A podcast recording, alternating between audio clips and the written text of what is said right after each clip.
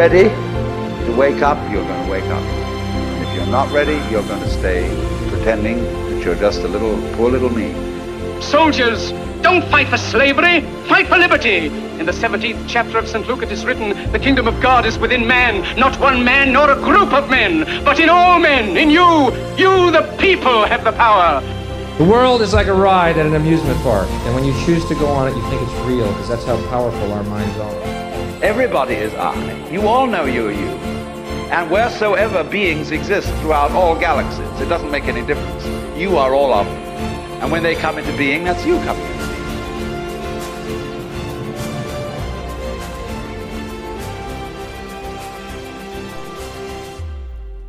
How's it going, people? Hope you're all doing well, wherever you are in the world. In this one today, this is another live Q&A that I actually recorded. The sound quality on this one's much better than the last time.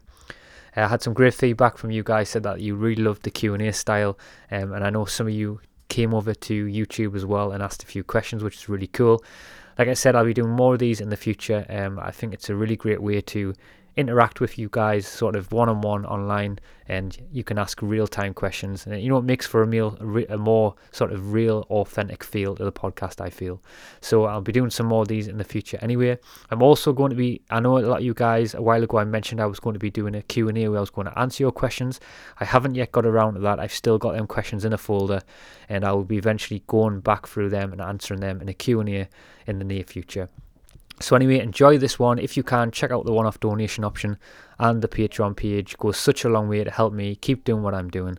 And I'm also now offering some one-on-one personal coaching if this interests you as well. So enjoy this one anyway.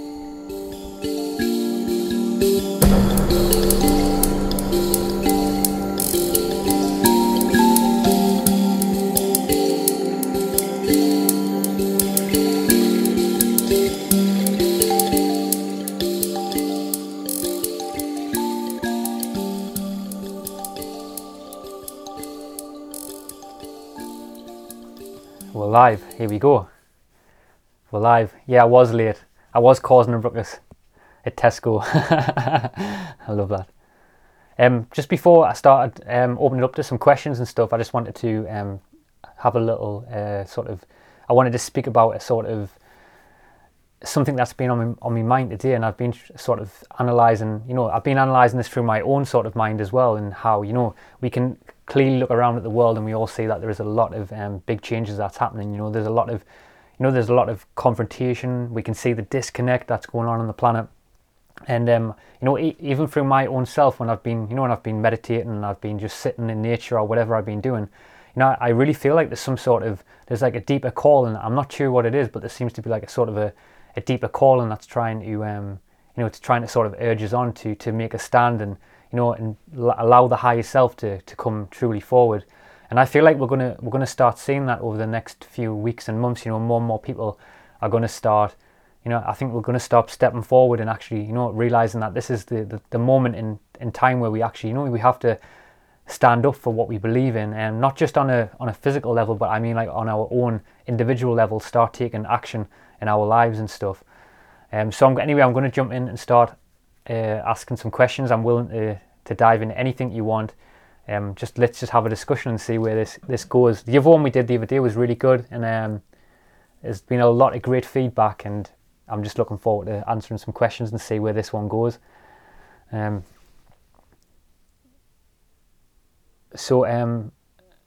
Arthur Good in the Kingdom of Souls YouTube page. Thanks for the donation as well, by the way. I really appreciate that.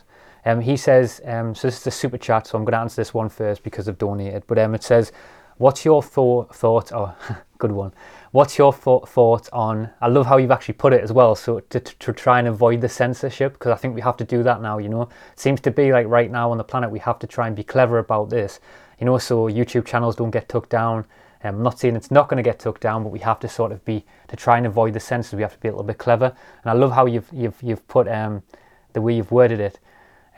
So, you know, we all know that the passport that's coming in the world right now, you know, the passport that they're trying to push. I'm not going to say the word, but we all know what I'm talking about. You know, it's evident to see that all around the world now, this speaking about how to go to certain countries, we're going to need a certain passport. And obviously this question was asked, what's your thoughts on this? And it's clear to see that, you know, I've had people reach out to me. There's someone from Israel who listens to the podcast. I can't remember the person's name. And she's mentioned how in her country right now, you know, they have to have a medical green card so that they can just actually move to certain points in their country. Not just to get on a plane, but they actually have to have a green card so that they can move into certain parts and actually go to the supermarket and things like that. And you know, them states, for example, Israel is a little bit more Babylon than the UK, for example, or a bit more Babylon than other countries around the world like US, and they're a little bit ahead of us. But it's clear to see that this has been coming, you know. I mean, very early on, you know, quote unquote, all the conspiracy theorists were talking about how, you know, this was going to be the case. You know, the word COVID, you know, certificate of vaccination ID, you know, it's in plain sight, you know.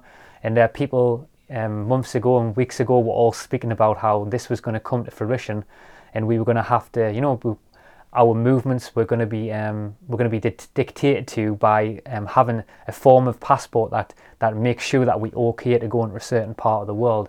And I really feel like, you know, this is the moment on the planet now where we have to all come together and we have to find a solution. I don't know 100% what the solution is. I have a few ideas, which I definitely want to get into later on in the podcast. But I feel like we're in this moment now where we have to start, you know, getting together and really start challenging some of these things, because if we don't do this now, I feel like, you know, it's already in certain countries. Like I said, it's in Israel, it's in a few other countries as well. You know, it's going to be on your doorstep, and if we don't do nothing about it, you know, I don't know what's going to happen. But it's definitely coming for sure. I'm going to scroll through and read a few more questions as well.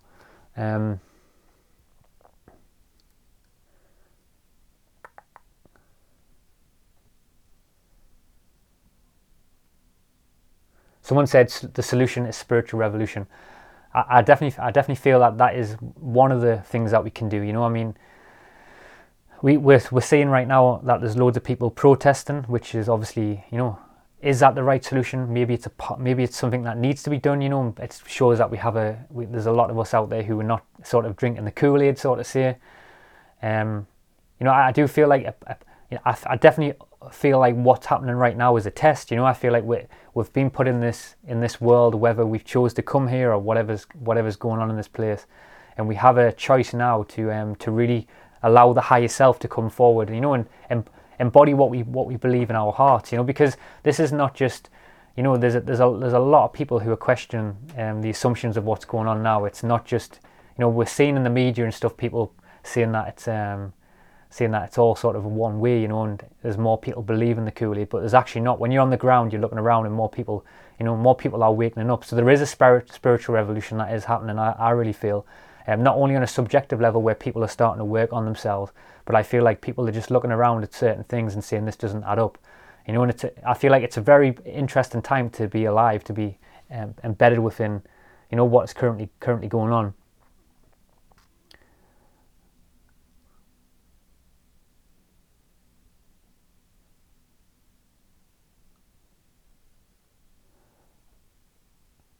Also, wasn't again? Yeah, that's one there. Someone said, "Is emigrating to another country a solution?" I don't even know if we can get to another country. You know, that's the interesting thing that's playing out. For example, in the UK where I'm based now, you know, it's not even possible to emigrate to another country right now. You know, there's so many laws and legislation in place stopping people from moving around the planet. You know, I'm not too sure. It's going to be interesting to see how that unfolds. I feel like there may be loopholes and stuff, just like there is with, you know, wearing a mask and things like that. There's certain loopholes, certain exemptions that people can, you know, if you maybe there's going to be loopholes. For example, say if you have a certain allergy or something like that. But I feel like, you know, we just have to. One of the solutions I thought about, you know, is that at the end of the day, you know, we all know that we are the many and they're the few. You know, the few are the people who are trying to put these things in place. And I feel like a practical solution is, you know, we have to start building on the ground local communities. You know, people in the local areas who you know, who are conscious and aware, and they want to build a world that's a lot different than what they want. We have to start getting together, you know, and helping one another. You know, whether that's growing our own foods, which is definitely, you know, we need to start taking our power back from that side of things. Like I said, I'm not too sure if the solution is to run away to another country. Maybe we need to start working with people in our local area, thinking how we can make ourselves more sustainable and self-reliant from the system. I think that's such a big one.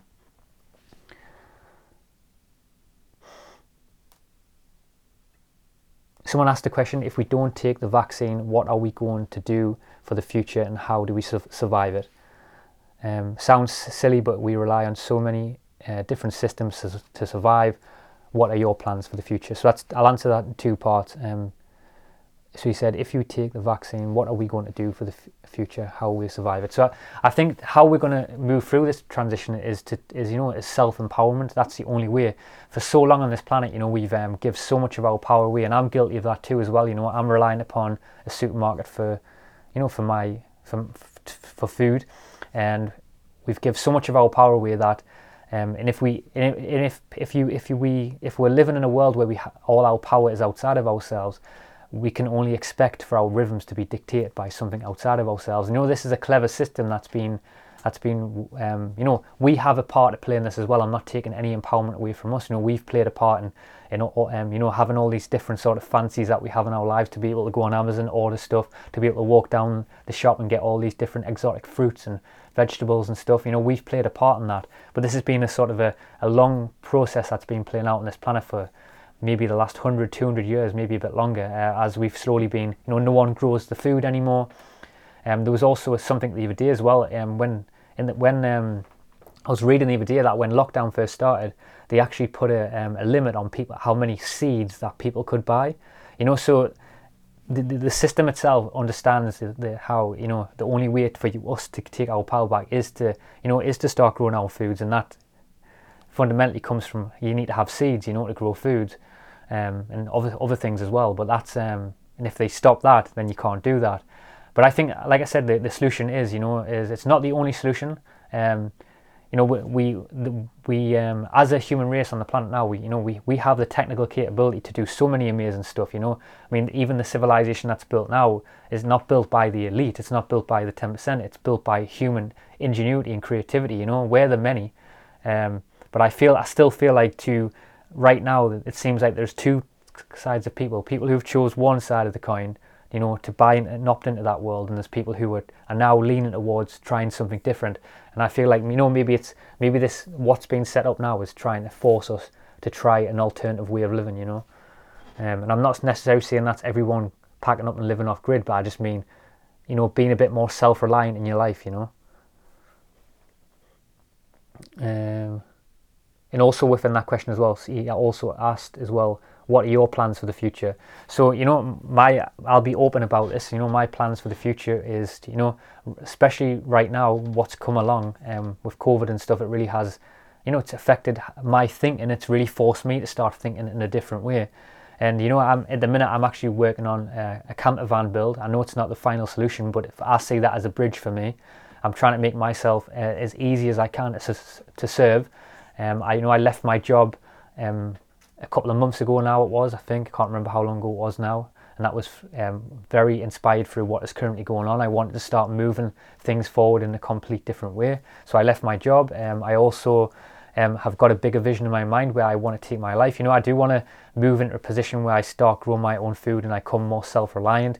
I don't know how that's going to play out, but it's definitely something that's in my consciousness. And I think at times when we want something in life, I think it's, it's not about, because sometimes when you think, you see someone else living a certain lifestyle or someone, moving their things in a certain way, and you think, I've got so many things going on in my life, I can't do it. Don't let that overwhelm you. We've all got things that in our lives that we've had to remove out of the way. I've still got things that I'm removing that no longer serve us. But you just have to create the idea in the head, and you will find a way. That's what the human self does. You see the idea in the mind, and you will eventually start moving towards, whatever you want. It just starts with the idea in the mind at first, and then you will find a way. So don't feel like you can't do anything. Don't feel like you're overwhelmed. So there's another question as well, a super chat by Gary Horn. What's your thoughts around reptilians? Big question, diving deep down the rabbit hole. I'm going to have a drink of my sheep cup before I answer that one. So reptilians is a really interesting question. It's something that it's something that I'm not really scared to answer. I find when a lot of people get asked the question reptilians, they'll sort of avoid it, or they'll answer it, or they'll sort of just push it away and say, that's not real, that's what you see in fiction and stuff like that. And I think there's two different ways of answering this question. I've done a lot of research in many different, ancient cultures, and also I've looked into people like, it's evident that David Icke's talked about this, and he, he gets a lot of flack for talking about it, but there's also a really interesting video on YouTube I would definitely recommend checking out. I always butcher this name. I'll actually put a link, maybe if someone knows what I'm talking about, maybe you can put a link in the description and someone can find it. But he's called Credo Mutwa, I think he's called, Credo Mutwa. But he's basically an African indigenous leader, and he talks a lot about the reptilians and his interactions, and he's someone who's very switched on. So I would definitely recommend at one point checking that out. It's a very long video, but it's really worth a watch. I've watched it quite a few times over, and he talks about the physical interactions that he had with his tribe, with not just reptilians but other alien races. So do I feel that from a practical sense? Do I feel like there is maybe reptilians or external forces that are trying to govern this planet? Maybe it is a possibility. It seems to be that there's a lot of evidence to suggest it.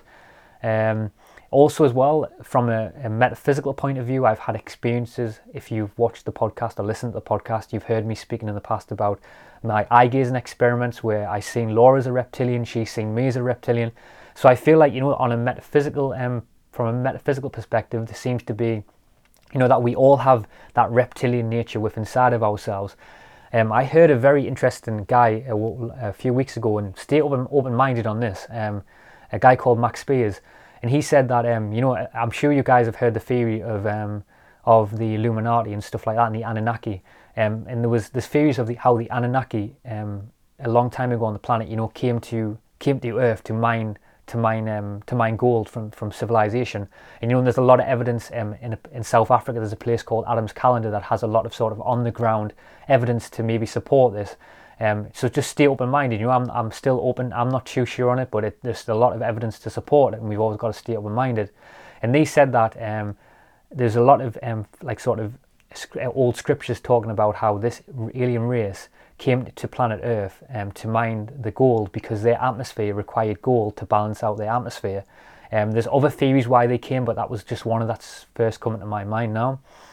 So, so it's clear to see that there seems to be throughout all history, there seems to be outside forces that have been interacting with the human psyche.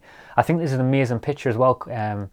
Also the picture called, I think it's a picture that I can't remember who it is. One of the famous painter anyway painted a picture, and it's got a UFO in it. The pyramids, the hieroglyphs, and the pyramids have got interactions with other sort of otherworldly creatures. So it makes sense to think that there has been otherworldly creatures that have been sort of interacting with the human self. But in terms of what I was saying before about the Anunnaki, there's a theory that this guy was speaking about called Max Spiers, how he said that when an alien race came when an alien race at one time came to planet Earth, they started mixing with human genetics, and they actually put in two different types of genetic compounds within the human body. And stay open-minded on this, they said that they put in, I can't remember the first name. I think they might have said Palladian DNA or something, some other form of DNA anyway, and the other form of DNA was reptilian.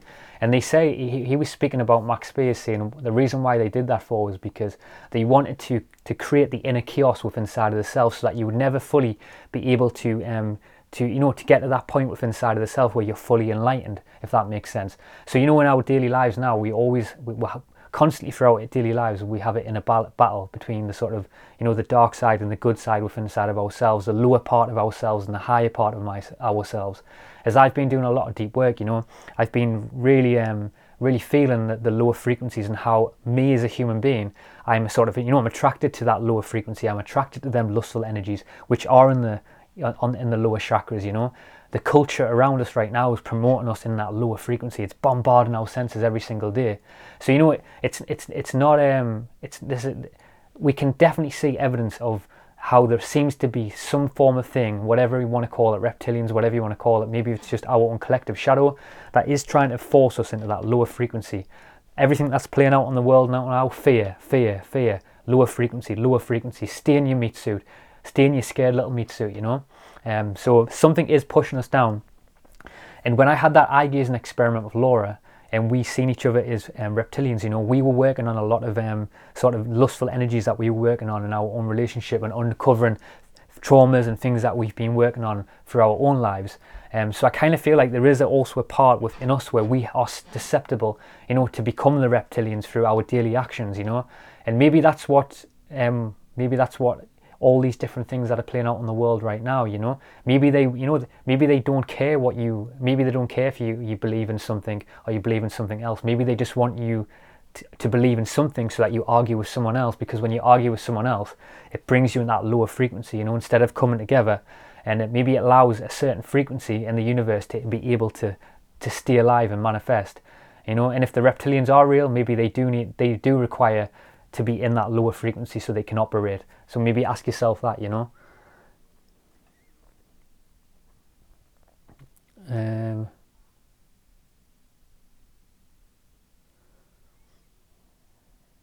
Someone said, "What drugs do you recommend?"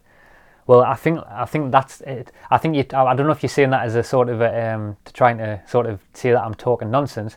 Maybe you are, maybe you're not. But anyway, I feel like, you know, we all know what the drugs are in the world, and it's not the drugs that everyone's taking. The real drugs that everyone's taking is coffee, alcohol, and terrible food. And a lot of human beings right now on the planet who are telling people what to do are self-reliant on them three things. So maybe they're the drugs that everyone needs to stop taking.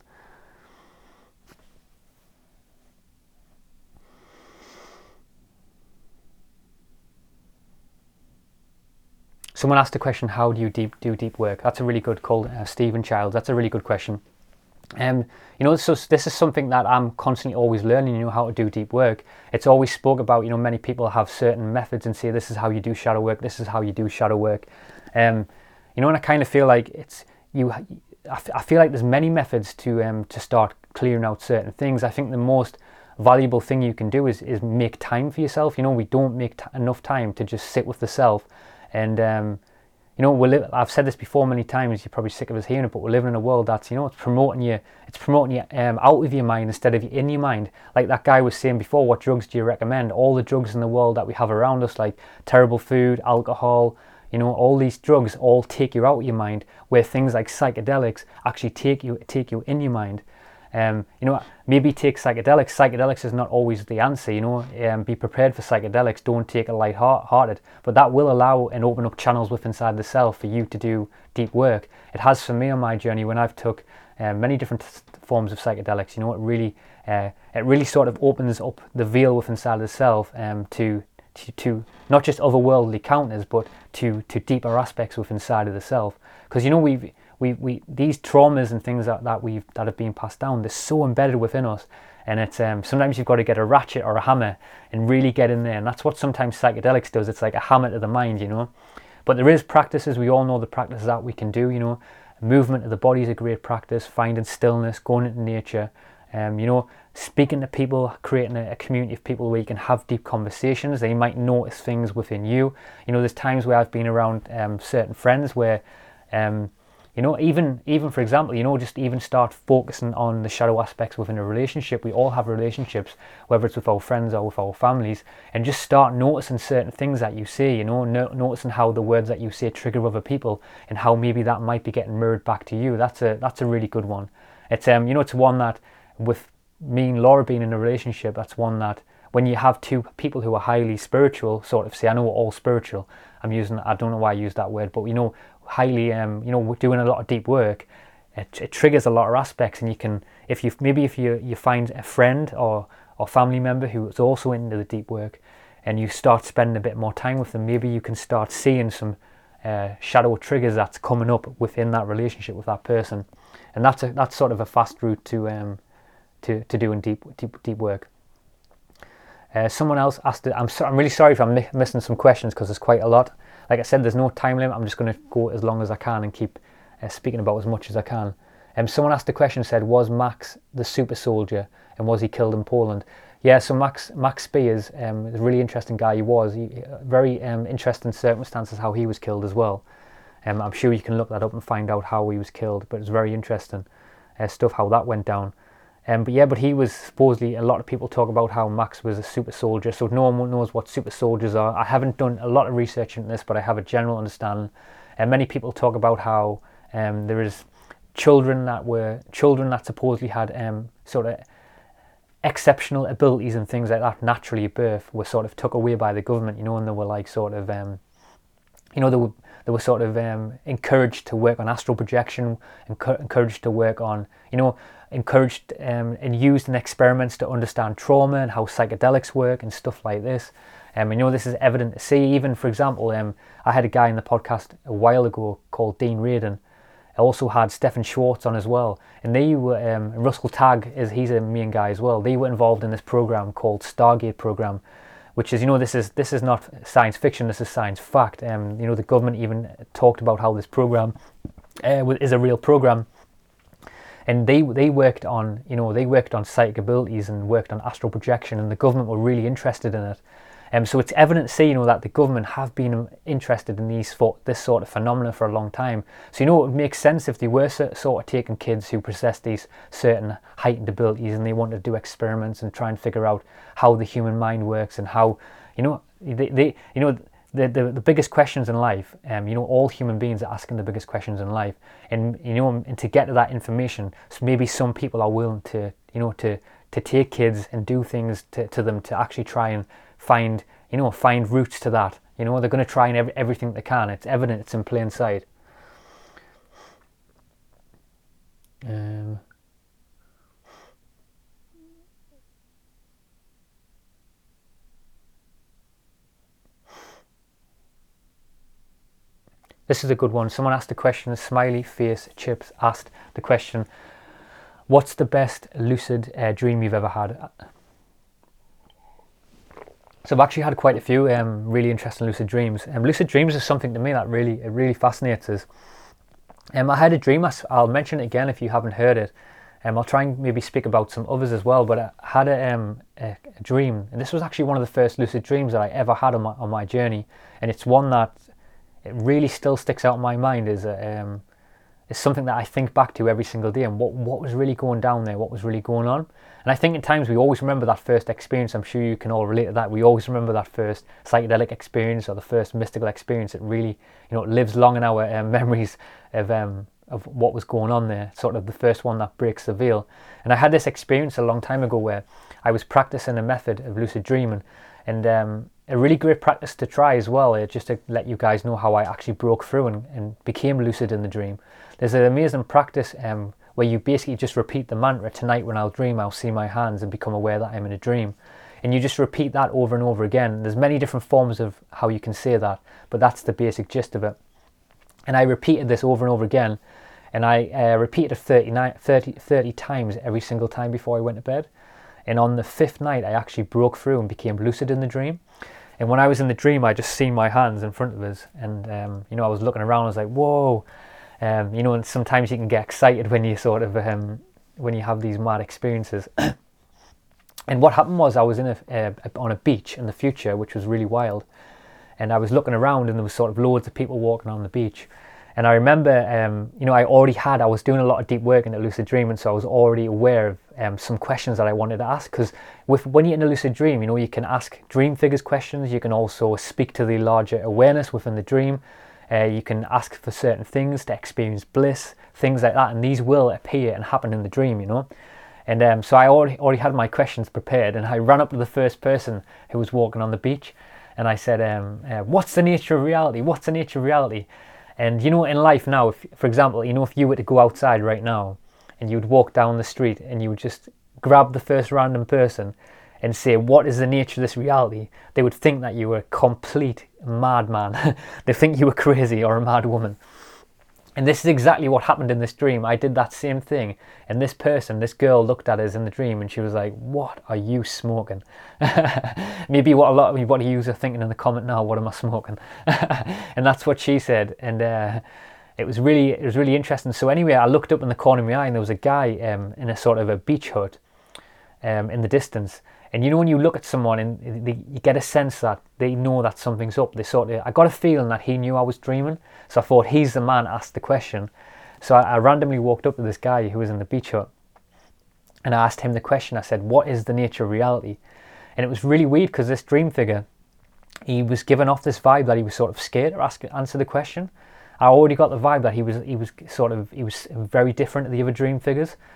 There's also something you can do in a lucid dream as well, is that you can say, can all dream figures disappear?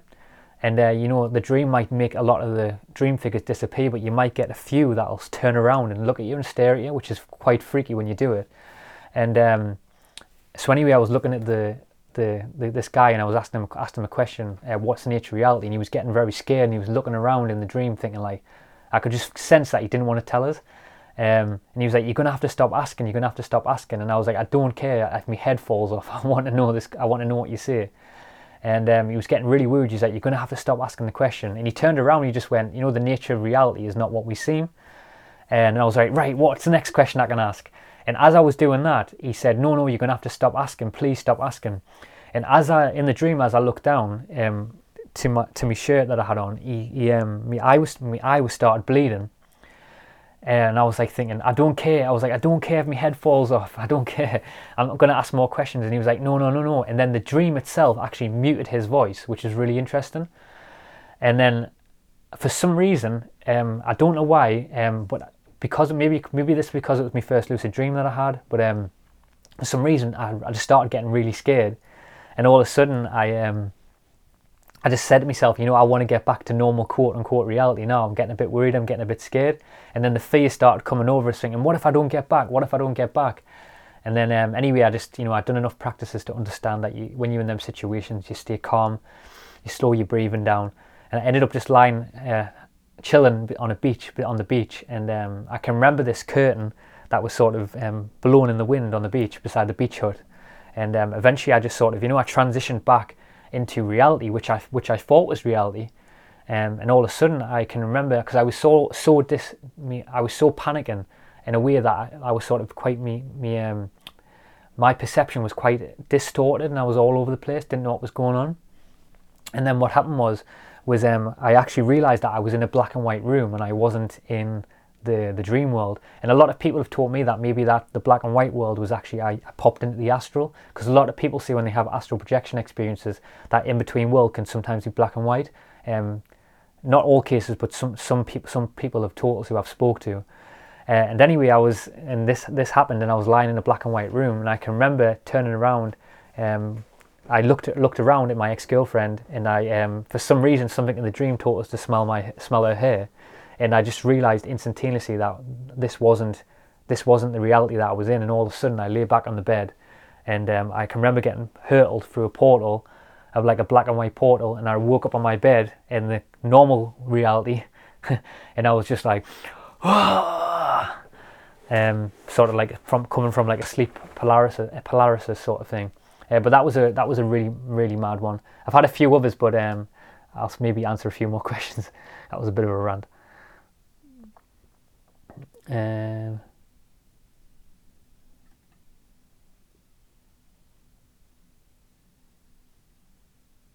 Like I say, I can't. I'm trying to read all the questions, but there's a lot here.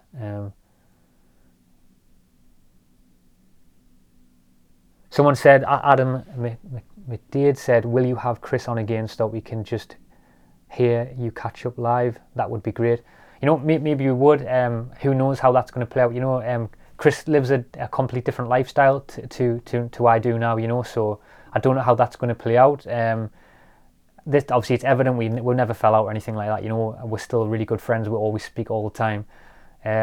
But I think Chris lives a bit of a different lifestyle at the moment, you know, he doesn't really want to be in the sort of, you know, this is not for everyone, it takes a lot to speak on camera, to put yourself out there, you know, people underestimate and think that everyone can do it. It takes a lot, you know. There's a lot of things that come up. A lot of, obviously, you know, a lot of comments that people put on you and things like that. And it's not for everyone, you know. And it wasn't for him. And I respect that. So who knows? Maybe we will at one time. You never know how this universe works out. But he's really doing well. And he still watches the podcast as well. He still watches a lot. He sometimes actually comments in the comments as well, which is cool. And people who don't know who Chris is, Chris was someone who I used to, when I first started the podcast, I did the podcast with him. But he's doing really well. So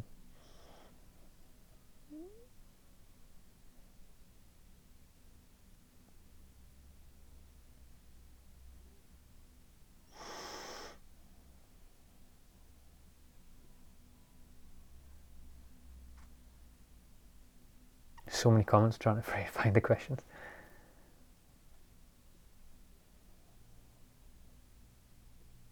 Someone said, I can't find a question at the minute because there's so many comments, but someone said this, I can't pronounce the name, I'm really sorry, but you'll know who the question is. She said, you said, when I try to get lucid, I always get tricked by my subconscious and small details. I feel that, I really get that. I feel like, you know, the subconscious is really a tricky thing, you know. I kind of feel like I'm in a position in my life now where I can differentiate between the two things, you know, whether it's a lucid dream or whether it's the subconscious. I know the subconscious can play into the lucid dream as well, but through my experience, I can sort of differentiate between the two right now, you know. You know, the subconscious, and I think dreams in general are so fascinating, you know. I mean, I had a dream the other day, just to let you in on it. It's a fascinating one to me. It blew my mind, and you know, I'll be open and speak about it. So I had a dream where I was in this corridor. It wasn't lucid. It was just very vivid. It was definitely one of the subconscious. And you know, at times that this work, for me, honestly, this work goes so deep. It gets to the core of who you are as a human being. It really does. And when the work comes on, I tell you what, sometimes it can frighten the life out of you. You know, that's what the ego sometimes does. And you know, the greatest quote says, you know, fear God only. And I don't mean God in the sense of the biblical sense. I mean, you know, the higher almighty, the thing that governs this whole universe, you know, whatever that is. Maybe it's just the self. But there's something anyway that does give you an arse kicking from time to time. And I had this dream where I was basically in a corridor, and there was a girl from school who was in my class when I was a lot younger. I think I was about 13 or 14 years old, or maybe being about 12. And this girl at the beginning of the dream turns around and says, she went, "You can find it, you will find it, you will find it." And I didn't really get it until I analysed it afterwards, the dream. So anyway, this dream started playing out. And a lot of people from my past life started turning up in this room, and this room started getting bigger and bigger and bigger, and more people started coming in this room. And eventually there was so many people in the room that I started becoming claustrophobic. And I remember by the end of the dream, I was just lying on the front of me, like lying down. And everyone who had in my past life, when I was a lot younger from school, was all just crowding and coming in that room. And then eventually the oxygen ran out in the room in the dream, and then I just woke up out of bed and I analysed the dream. And when the girl was saying, find it, I feel like what she was referring to, so in that time era, and this is how minute the work, this is how deep the work goes. So you know, when you're a young child, especially for the masculine, you know, we're in them lustful energies, you know, you're a teenager, you know, you're chasing girls, and you know, you want to sort of, you know, you know what I mean. And At that time when I was a lot younger, you know, we were just having a joke. I was having a joke with her, like as you do when you're younger, you know, you flirt and stuff like that. And that flirting was actually, what the dream was teaching us is that dream, the flirting was actually making her uncomfortable. And that's what I feel like the whole dream was trying to show us, you know, that sometimes our level of consciousness can maybe make some people uncomfortable, what you can't sort of see, you know. It was quite a mad one. Maybe it's a little small thing, but to me, it felt quite a big lesson. And this is how deep the work goes, you know. As you start going more and more and getting things from you that you've out of place, out of balance, or things that you need to work on, you have to go back and get these things. And sometimes it can be challenging, you know, because they get more and more more and more finite, if that makes sense.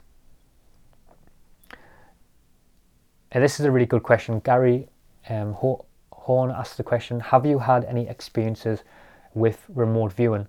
I have actually. I've done quite a few experiments with a remote view, and this is something that I would recommend looking into. Russell Targ, he's done a lot of work on this. Also Stefan Schwartz, they're two of the best remote viewers supposedly in the world. I know there's some others as well, but they're the sort of the OGs, sort of say. I know that Robert Monroe, he done a lot of work with remote viewing. But this is an interesting one for me. You know, this is also as well clear that the government have put a lot of funding and money into this, and they've been practicing on using remote viewing for you know, for military functions and things like that. But in my own personal life, I remember when I was younger, And this is something that right now in my life I'm actually practicing a lot more, and I need to do more of it, to be honest. But I remember when I was younger, I used to be able to, I can always remember, before I was aware of the deep work as I was growing up, I can remember sitting in the room in my, my mother, my mum used to always come in the room, and she would be speaking to us for ages, and she was always saying, oh, you know, I was speaking to you there, I was speaking to you, Daniel, for 15, 20 minutes, what were you doing? You weren't listening to us, I was telling you to do the dishes. And she would speak to us for ages, and I wasn't there, and I used to always say that, you know, I didn't even hear, I wasn't there. But what I was doing when I was younger, I was actually remote viewing.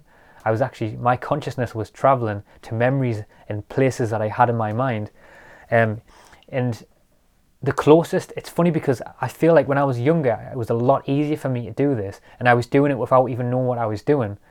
I've always had, I feel like people, there's a lot of people who, on the planet, I feel like, who have got really good imaginations, and I feel like this plays into the sort of the whole inner child thing. You know, as we're a young child, a lot of this is drained out of us. You know, schooling system now, you know, tries to dim that childlike imagination. You know, we're never taught about the imagination and stuff like that, and how powerful it is and how amazing it is. And it's sort of like took out of children quite a lot. And as I've got older, I've actually found it a lot harder, even though I know more about it, to get into them states. But I remember the closest I got to it was I actually had an experience about, I think it was about 6 months ago now, where I was practicing remote viewing.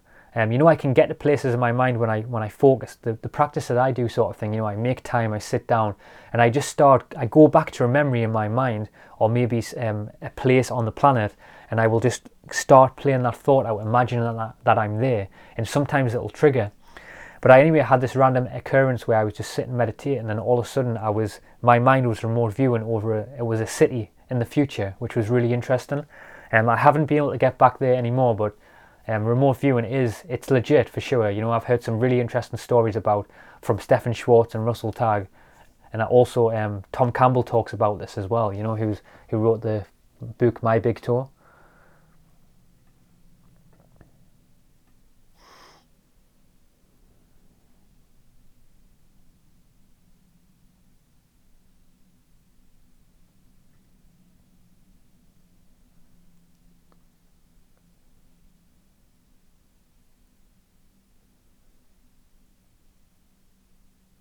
Someone said, so the Soul Misfit said, what are your thoughts on the awake folk being the greatest tool for the elite vampires, in the sense that our ability to think and see through their game is there to use to reinforce the lie to the masses?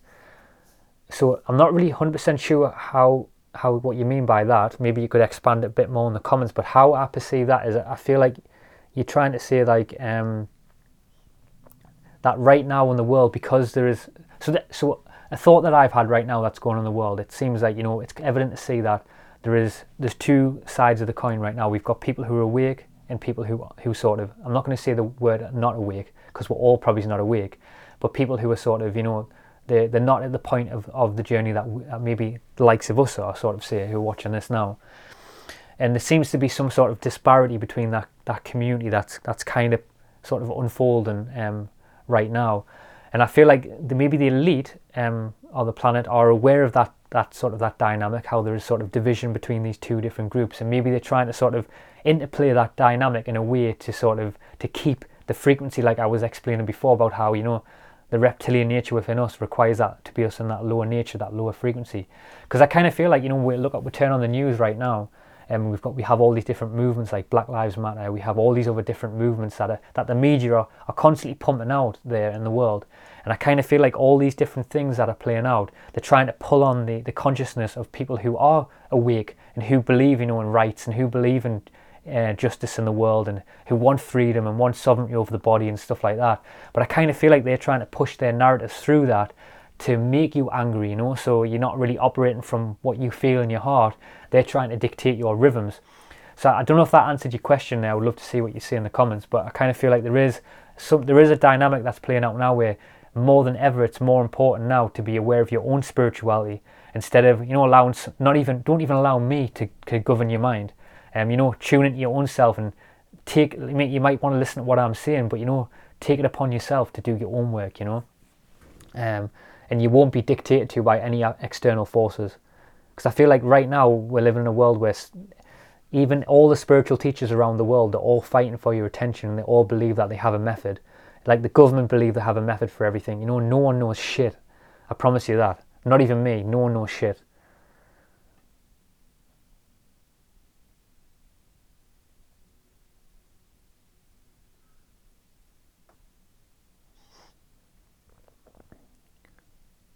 Someone asked a question, I think that's pronounced L.P. Asco Ali, I think that's how we pronounce it. I hope I've pronounced that right. I'm sometimes terrible at pronouncing names. Someone said, she said, what are your thoughts on the significance of blood? Blood is a common theme from blood sacrifices to the bloodlines, even blood types. Do you know your blood type, by the way? I actually don't know my blood type, by the way. I actually asked my mum this the other day, and she didn't know. Shame on you. But no, I actually don't know.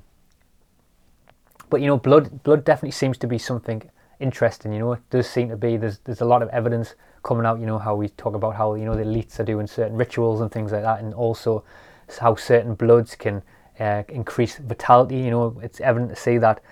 You know, there was a lot of research that came out about this other day, how, you know, they were taking babies and things that had just died and stuff, and they were taking the blood out of that baby. You know, there's also the evidence of, I don't know if you guys have ever looked into, I'm not too sure the name of this, it slipped my mind right now, but there is something that happens when, for example, a chemical compound is released within every child when they're in a state of trauma.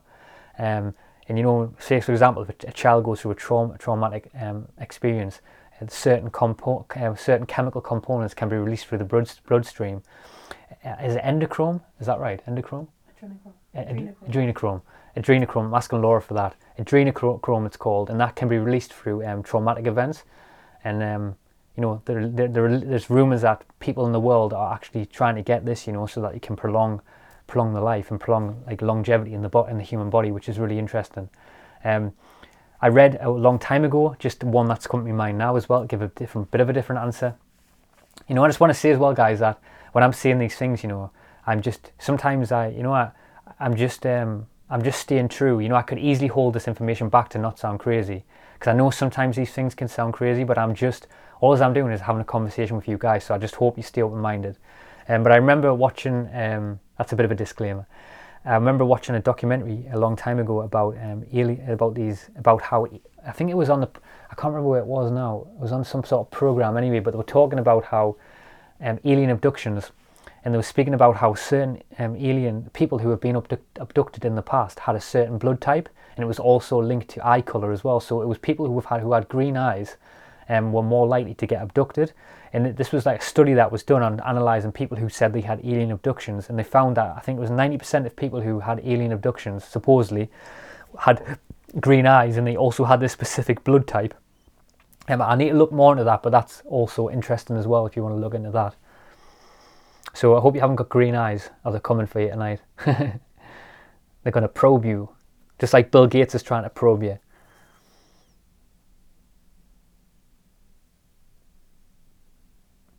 Someone said as well, L. Pesco Ali, I'm sorry to pronounce that name again, says, do you have a top 5 favourite books you've ever read? 5 top books that I've ever read. I'm going to have to say the first one for me is You Are the Placebo by Joe Dispenza, because that was the first book that really made me start realising that our bodies are a lot more capable than we've been led to believe, and we have our sovereignty over, you know, any ailment or disease that we get in our mind, we can heal it ourselves, and I 100% fully believe that, 1,000,000%. Another interesting book that I read was The Cosmic Serpent by Jeremy Narby. That's a really cool book. Even though I have, I don't believe that book was fully sort of gave me the conclusions. I think it was missing quite a lot when it comes to the metaphysical, but nevertheless, it's a really, really great book. But I think it only gets to the more biological, the sort of gets to the molecular part of DNA. It doesn't really get to consciousness, in my opinion, the bigger side of things. But maybe the book wasn't doing that, you know. Maybe it's just me trying to make the book that, wanting that from the book. Also as well, I kind of think of another book right now. I've read a lot of books by Ivan Lozanzo. Ivan Lozanzo, he wrote the book called Akashic Records. I think he also wrote a book called Akashic Fields. That's also a really great book. He has so many topics where he talks about consciousness and things like that. Another great, Anthony Peake also has some great books as well. His book, The Damien, which is a great one about the higher self and the higher mind. Maybe one other book slipping my mind now. There's quite a few books that I've read anyway. Maybe I'll have to come back to that one. I can't fully remember right now on the spot now.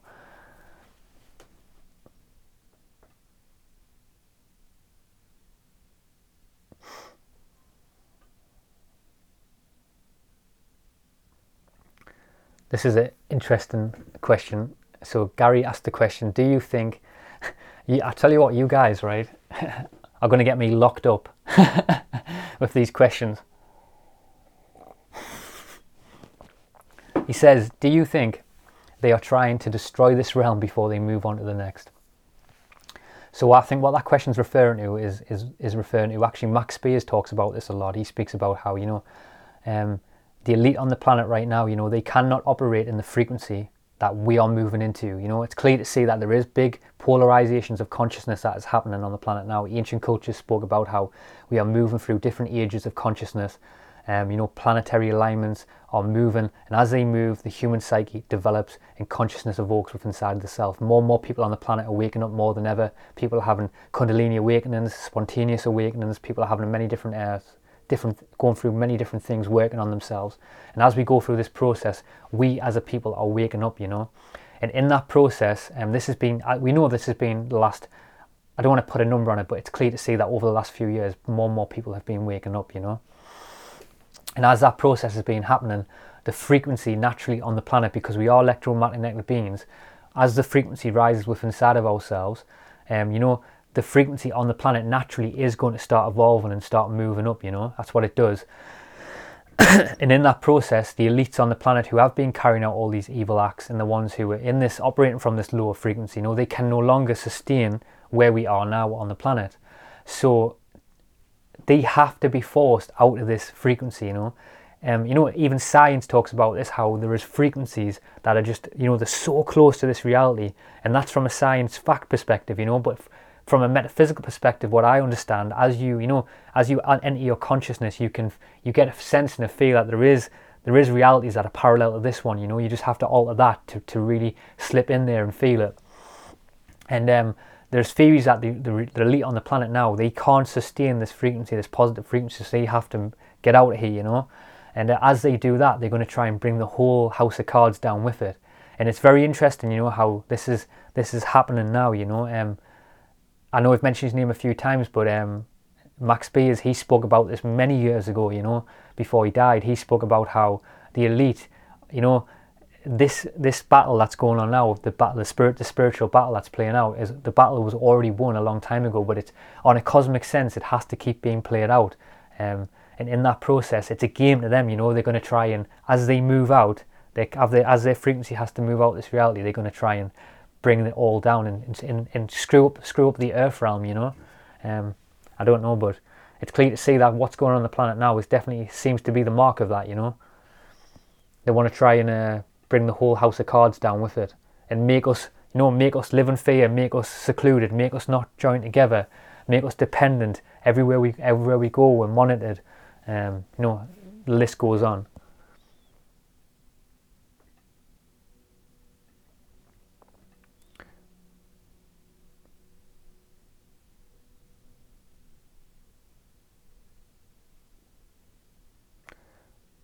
So Al Bundy actually said, agree, Dan, the inner light makes you invisible and repulsive to the wicked. For sure it does as well. And I feel like as well, I think in the spiritual communities as well, I feel like, there's a lot of people, there's a lot of spiritual teachers who don't want to acknowledge the dark side, They always want to speak about love and light, and not really acknowledge the darker aspects, because I feel like when spiritual teachers can just talk about the lower, how it's all love and light, it kind of like, it kind of keeps pushing that area of what they want to be doing, But there is more benevolent aspects to spirituality, I think we have to acknowledge that.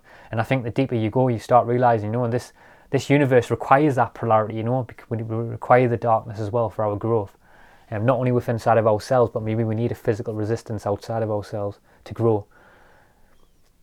So in a kind of weird way, I'm kind of grateful for what's going on right now, because it's forcing not only me, I know it's forcing a lot of you to rethink your lives. So I'm kind of like, I'm kind of grateful for that in a way, you know. I've meditated on that quite a bit. Do that yourself. Meditate on what's going on in the world now and how it's empowering you. Because I feel like there's a lot of depowerment that's going on now, but through that process, there's a lot of people who's, you know, they really are forcing them to work on themselves.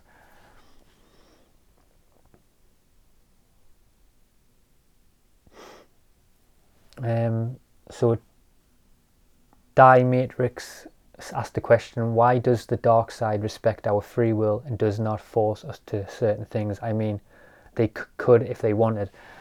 Really good question that, by the way. It's something that I've thought about a lot, because it's clear to see that right now on the planet, you know, everything is in plain sight, you know. They're telling you to wear a mask, but there is loopholes to not wear the mask, you know.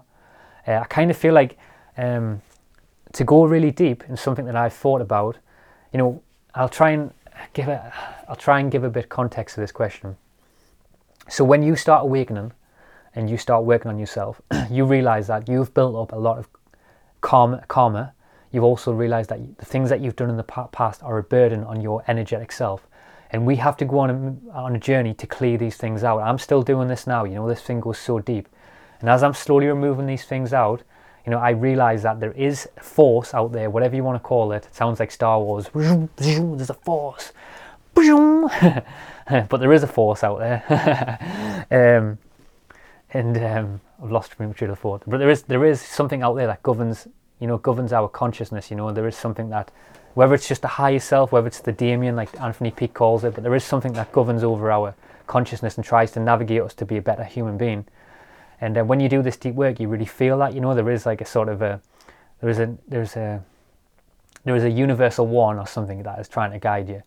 And I feel like there's been times, you know, where I know how hard that work is, you know, and I feel like, you know, I feel like I'm in a point of time. I know that we all have flaws, and then we're all not virtuous as human beings. We're all working on stuff. That's why we're in the earth realm, you know. So I'm not saying that I'm this enlightened guru, you know. I feel like we've all got work to do. That's why we're here. And I feel like as I've been moving through that work, I know how hard that work is. You know, I know how much of an arse kicking that I've got from that force. So if there is elite on the planet right now, you know, they are doing mischievous things. You know, they do not want to face that. And you know, there's the Egyptians are always, there's a famous quote by the Egyptians where they believe that, you know, once you pass over this, your consciousness, and you leave these physical forms. Many cultures believe this, that you would meet the universal one and your heart would be weighed against a feather. And there's a lot of scriptures talking about this, whether it's metaphorically speaking, whatever it means, but there's clear insight that there will be some form of judgment that when we leave these bodies, you know, these bodies are just temporary, and we will be judged in some form of sense by the self. Maybe it is the self, because, you know, you can't lie to the self, but something will judge you. And that will dictate whatever else happens in the next life. I 100% believe that. I've had so many experiences where I've been took to that point of consciousness, you know. I lost my trail of thought there, what I was saying, by the way. What was the question again? Yeah, so I believe that, you know, that they have to put things in plain sight, because if they put things in plain sight and they allow us to make the choice and not them, then they will not get the karma. You know, so put that in your mind. Maybe that's why things are in plain sight. They tell you about stuff because they have. It's a form of deception where they're actually getting you. They're telling you what they're doing. So when they tell you what to do, if you still choose it, then you deserve it. Maybe.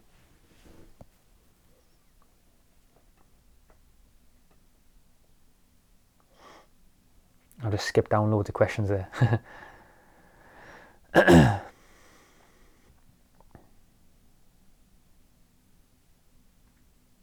I'm really sorry if I don't answer all the questions. Like I say, these Q&As are not going away. I'll try and get back and do as many as I can in the future if I miss any questions. It's just the questions are coming in so thick and fast, it's hard to read them.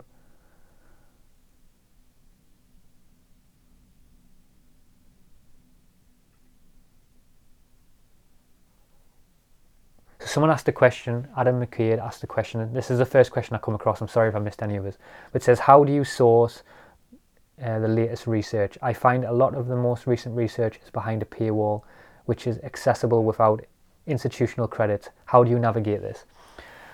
So the first thing I'll tell you how to navigate this is go within, because all that information that everyone else is speaking about is already within you. And I know that's easy to say that, but if you know this information is all within you, and you just need to sit with yourself, and you will find this information will naturally come up through yourself.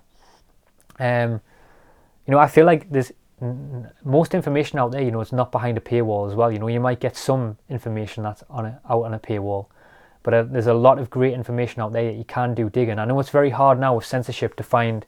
You know, me and Laura were doing this the other night. We have nights where we'll sit down and we'll just go on a rabbit hole and watch conspiracies, and it's so hard now to find information. I don't necessarily believe that information's behind a paywall. I feel like maybe it's behind a paywall because it has to be in the current system now, because you know, because YouTube censors a lot of stuff, other platforms, even some of the free speech platforms, supposedly free speech platforms. I'm not going to go into it because there's a lot of legal issues with this, but some of the free platforms have still been taking a lot of people down and not letting them produce their content. So there's a big interesting thing that's happening right now on the planet with that. But I feel like you just have to do your digging. The research is out there. There is amazing people who are constantly uploading new YouTube videos that have been took down and constantly putting them back on again and again and again. But there's some great resources, you know, out there. I would just tell you now, it depends what information you want to look into, but just someone who I'm really looking into at the minute is I'm really interested in the African leader that I said before called, how do you pronounce it, Laura? Credo Mutwa. Credo Mutwa is called. Maybe Laura, write in the comments so people can know. Credo Mutwa is called. But he's a really interesting guy to look into, and he might mention a few names that you can look into from that. I'm trying to think of some other interesting names to recommend to you guys that you can go down a rabbit hole and look into. Like I said before, Max Spiers is an interesting guy to dive down a rabbit hole. Trying to think of some other interesting ones. You know, the likes of I feel like the likes of, you know, Tom Campbell has some very interesting stuff. I know that his long presentations can come across a bit too technical, but he has some very interesting stuff, you know, Tom Campbell, when he's touching on the nature of consciousness. I'll try and have a think, guys, of some other interesting minds, but I just wanted to give you a few anyway. Maybe start with them, a couple there, and see where that takes you.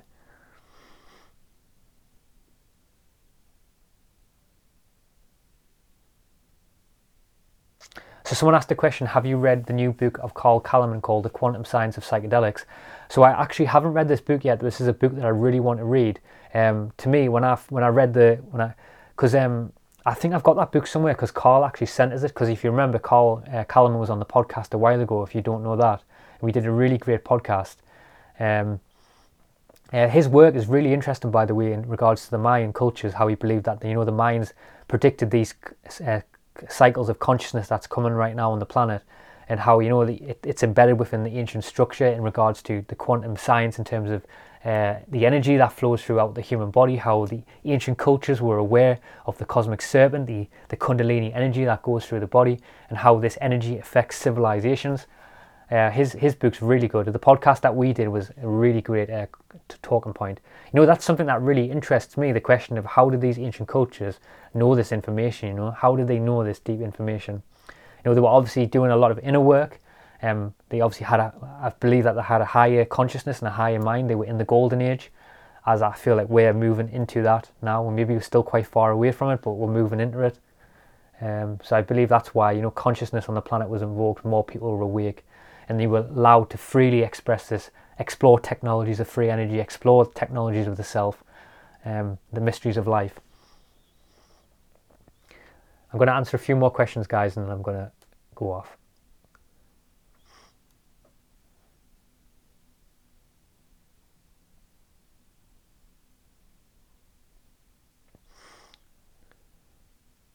So someone asked the question, Gary asked the question, how do you attune yourself to the light? What are some practices you do? trying to think of something different. I don't want to go too surface with this one.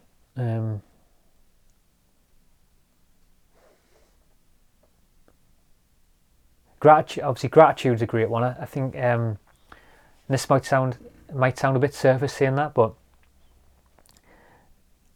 I feel like there is a doorway to the work inside of the self that can happen. For example, when you do meditation, I feel like when people do a lot of meditation, you know, they're sort of sitting around, stumbling around in the thoughts. But I feel like by pinpointing something in your mind, like focusing on an interaction or a point of gratitude with inside the self, can really invoke a lot of interesting feelings. So maybe try an experiment where, you know, you're sitting with yourself and you find that gratitude. Not in a sense you can't trick the self, but really find that point of gratitude and some interesting feelings may move through the body. I think gratitude's a great state of consciousness to be in. Also another great one, which I haven't spoke about a lot, I'm going to do a podcast a bit more in depth on this. I'm still doing a bit of research, but another great practice that you can do to, you know, attune yourself to the light is ley lines around the planet. I feel like, you know, this is not new knowledge, you know, we're just discovering all this stuff that was discovered in the past, but there is ley lines around the planet. There's actually a lot in the UK right now, and I've actually personally, you know, I've went to these ley lines and I've felt the energy myself, and, you know, the ancients were really onto something. You know, there's no coincidence why all these pyramids and all these structures around the world, you know, they're built on ley lines. You know, they're not randomly sort of places that have just been put there randomly. They're on ancient ley lines that they knew that these parts in the planet emitted electromagnetic frequencies, whatever you want to call it, that do alter and affect the human psyche and human consciousness. And it's not a coincidence, you know, some of these ancient sites that are on ley lines, you know, they won't even allow you to walk barefoot. Ask yourself that, because, you know, the human foot, the human skin is the connection, the source to that, you know. Our feet ground us to the earth, which do have certain aspects within this planet where we can walk on these sites, you know, have effects of healing and things like that. So that's something that I want to speak about more in the future. You know, I'm going to really bring the information that I've learned and how, when we're on these sites, how we can actually connect to this, you know, and what practices and rituals we can do, because cultures in the past used to do so many rituals around these earth sites, you know. And it's very interesting that there is a lot of rumours as well that these where these ley lines are, there's also underneath the ground there is also natural springs and natural mineral waters. So there's a guy who wrote a book called I can't pronounce the name now. Jeremy. Oh, the names, I'm really sorry, but the names slipped my mind. But there's a guy who wrote a book about the intelligence of water and how water carries memories. But there was a chapter in his book where he was speaking about how there is electrical charges that can be that water can interplay with, and how that water can affect the human body and the human psyche. So maybe look into that. You know, they believe that under the Egyptian pyramids there's water systems. There was rumours that the government actually went in there and they were actually taking the water out. So I don't know what's going on there. I can't remember who was the guy who talked about that. But there is, you know, a lot of these ley lines do have natural water sources and natural mineral sources underneath them. You know, as human beings on the planet, it's clear to see, you know, water has interesting properties. If you drink spring water compared to tap water, you'll feel a complete significance on the body. It's evident to see that when you drink, you know, you have fluoride in the water, it can affect and damage. You know, there's evidence that talks about the pineal gland, theories around that. You know, why does, you know, the elite on the planet now, you know, they've openly spoke about how, you know, they only drink clean mineral water. They only drink sourced water from a natural spring, you know, that's come up from the ground a million years old. But however, everyone on the ground, you know, is drinking this water that's been filtered through systems that has fluoride in and it has shit in it, which is mad to think about. You know, that's one great thing you can do to start tuning your spiritual body, you know, start drinking more water, but drinking clean water. A lot of people don't talk about that as a spiritual practice, but the body is the doorway to consciousness.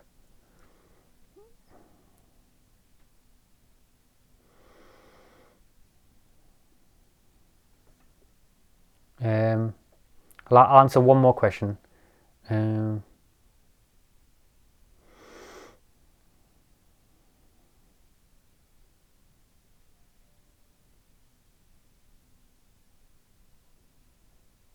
Someone said, do this more often. I will be doing this more often, I promise you, I will be.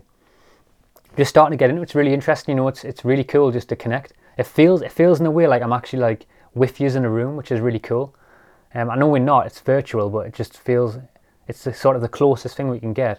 I would love in the future for us all to get together and hang out. That'd be so cool. And have these deep conversations in person. Because I feel like sometimes, you know, in a way I want to have your interaction back, you know. I don't know everything. You know, I'm still working on a lot of stuff. It might seem to you that I know a lot of stuff, but, you know, the more you know, the more you don't know. And that's the beauty of this journey. The more I'm just sort of, you know, I'm interested in learning from every single person. Because, you know, we don't know nothing. I'm just trying to have a little quick through and see if I've missed any questions. There's a lot of interaction. I'll answer this one. Someone said, Nad asked the question, I do get random visions. A lot of times I see through my blindfold and eyes being shut, see smoke from my blood, and sometimes shadow people coming right up in my face. Yeah, a lot of people talk about seeing shadow figures in the face. You know, I think there's something, especially when I felt this a lot when you first about to go to sleep. There's something that happens with the sort of the brainwaves or whatever's happening when you're going to sleep. You start winding down, where you're in that transition just before you're about to fall into sleep, where you can actually, you know, you can witness things in the mind's eye. I'm not too fully sure what's going on there. I had an experience a while ago where, because it's really interesting, you know, when you start doing deep work, you know, you kind of like, a lot of times you woke up at like 2 o'clock and 3 o'clock in the morning. You know, the deep work wakes you up, whether it's a dream or the work will wake up, and you'll start working on a lot of deep aspects. Through spiritual awakening, you'll find that you'll wake up in random hours of the night. And it's a sort of a common thing, you know, so don't be alarmed by that, because it can be quite challenging. I had one the other night where I was working on something and it woke us up at like 3 o'clock in the morning. I couldn't get back to sleep and the work was really coming on.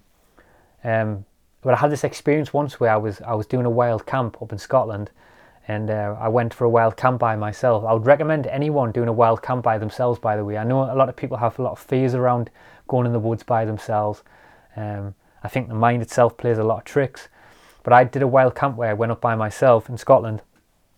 And in the middle of the night, which was it freaked us out quite a bit, but it felt like something woke us up in the middle of the night, and it felt like something was pulling us like sort of down a bank, like an infinite bank, sort of. And this was when I was going through, this was interesting because it was when I was going through the Kundalini awakening, and I think when our awareness is heightened and our sensitivity is very high, I feel like this is when we can receive a lot of psychic attacks, because we're sort of more receptive and we're more open to the work. We're very novel and new to the new information that's coming up, so we can be psychically attacked quite a lot. And I feel like maybe that was what was happening to me. I was being psychically attacked in this moment where I felt like my body was being pulled down a hill. But if you do have moments like that, you know, I know it can be challenging. Just know inside of the self, you know, that nothing can harm you. There is certain visualizations and practices and mantras that you can do. You know, and there's one that I do a lot where I'll just imagine that there's a force field of light around us that's protecting us. You can do these at work, you know. It's funny, that is a synchronicity, by the way. That is a real synchronicity. So, you know, the question I just answered there by Nad. Mm-hmm. So the question I just answered by the guy called Nad there, and I was just explaining the conversation, saying how I was in Scotland to answer his question. He's also from Scotland. That's mad, that, by the way. That's a synchronicity right there. I think we'll leave it there. Leave it on that synchronicity, because that is really cool. Honestly, guys, thank you so much for your questions, and I'm going to do these more. I'll do another one of these in maybe a couple of days' time. And if you want to go away and think of some questions and bring them back, I'm happy to do that. As you can tell, I'm happy to answer anything. I don't know everything. You know, I'm just open to have a debate and learn. You know, So I love you all anyway. Thanks for tuning in. It really means a lot. And wherever you are in the world, keep seeking as always. Peace out. Thanks so much for checking out that podcast. If you feel that these conversations add value in your life, please consider donating to the podcast or supporting through the Patreon page. It really helps me to keep doing what I'm doing. Also, I'm offering some one-on-one personal coaching. If this interests you, feel free to reach out and we'll see if we are a match to fit to work together. And just to play this podcast out, as I always do, This is a song by an artist I love called Emily Brimlow. This is a hard... I always pick the hardest songs to pronounce, but this one's called Afa Sawaya. Afa Sawaya. I'm not too sure. That sounds Chinese, but it's called Afa Sawaya. I'm sure you'll find it if you type in Emily Brimlow. She's a really cool artist anyway. So anyway, enjoy this song, and I'll catch you in the next one. Peace out.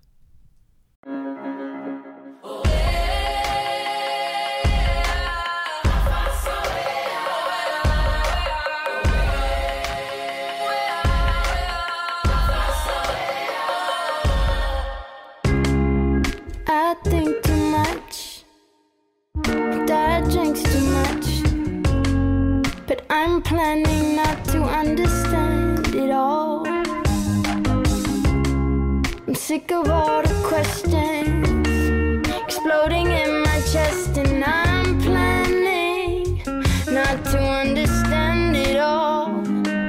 It's in the unknown that I find home. I will rest my head in the desert, and I know life is sweeter when I don't know.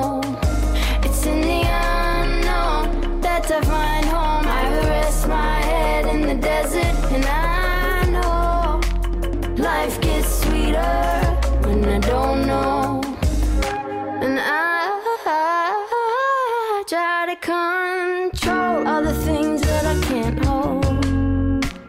In the end, the story's better when it unfolds. I still dream of mom and dad getting back together again. But I know life has a funny way of making sense in the end. It's in the unknown that I find home. I will rest my head in the desert, and I know life is sweeter when I don't know. It's in the unknown that I find home. I will rest my head in the desert, and I know life gets sweeter when I don't know.